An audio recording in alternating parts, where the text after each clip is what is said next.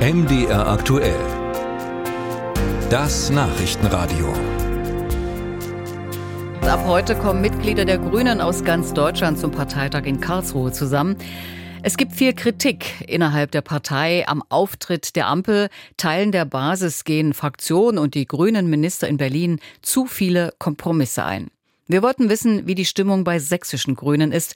Britta Felske hat sich umgehört. Treffen im Grünen Parteibüro im Leipziger Land. In Sichtweite dampft das Kohlekraftwerk Lippendorf.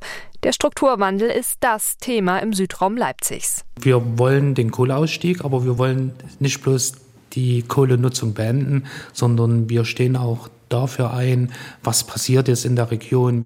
Sagt Jens Hausner. Er ist Stadtrat in Kreutsch und einer von vier Grünen, die zusammengekommen sind, um zu reden. Und zwar ausnahmsweise mal nicht darüber, was nach der Kohle kommt, sondern über die Stimmung in ihrer Partei. Vier Männer? Was ist da los? Schließlich schwören die Grünen auf die Frauenquote. Immerhin sitzt Mariella mit am Tisch, Tochter von Tommy Penck, Vizefraktionschef der Grünen im Kreistag. Wenn es nicht anders geht, muss sie mit. Ich glaube, es ist ehrlich gesagt nur das zweite Mal bisher. Mariella vertreibt sich die Zeit geduldig mit Puzzeln. Das ist ein Mauspuzzle. Bei Kaffee und Spekulatius geht es als erstes um aktuelle Umfragewerte. Wären am Sonntag Landtagswahlen, die Grünen müssten um ihren Wiedereinzug in Sachsen, Sachsen-Anhalt und Thüringen bangen. Um die 5 Prozent liegt die Partei gerade in den Umfragen. Christian Müller aus Kitscher lässt sich davon nicht beeindrucken. Ja, wir haben einen starken Gegenwind, aber die Stimmung ist, glaube ich, besser als, äh, als es von außen aussieht. Statt sich von bescheidenen Umfragewerten entmutigen zu lassen, gucken Sie hier lieber auf die Mitgliederentwicklung.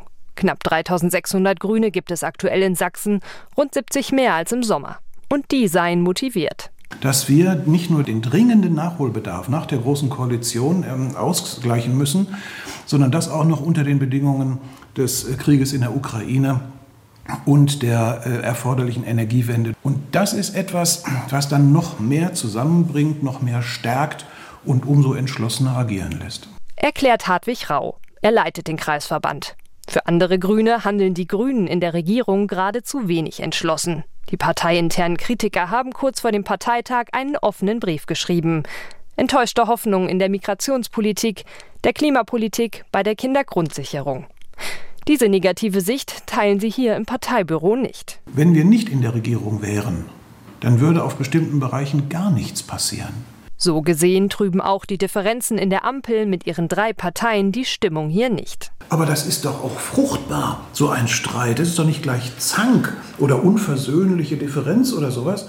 Fertig. Mariella setzt das letzte Puzzleteil ein. Langweilig. Fand Mariella das Treffen und zerlegt ihr Puzzle mit einem Handgriff. Weil ich einräume. Apropos zerlegen.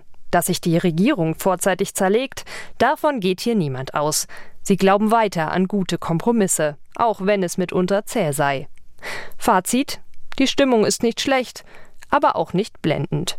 Natürlich nicht. Nein, wir tanzen Natürlich nicht jeden Tag, weil wir Grüne sind.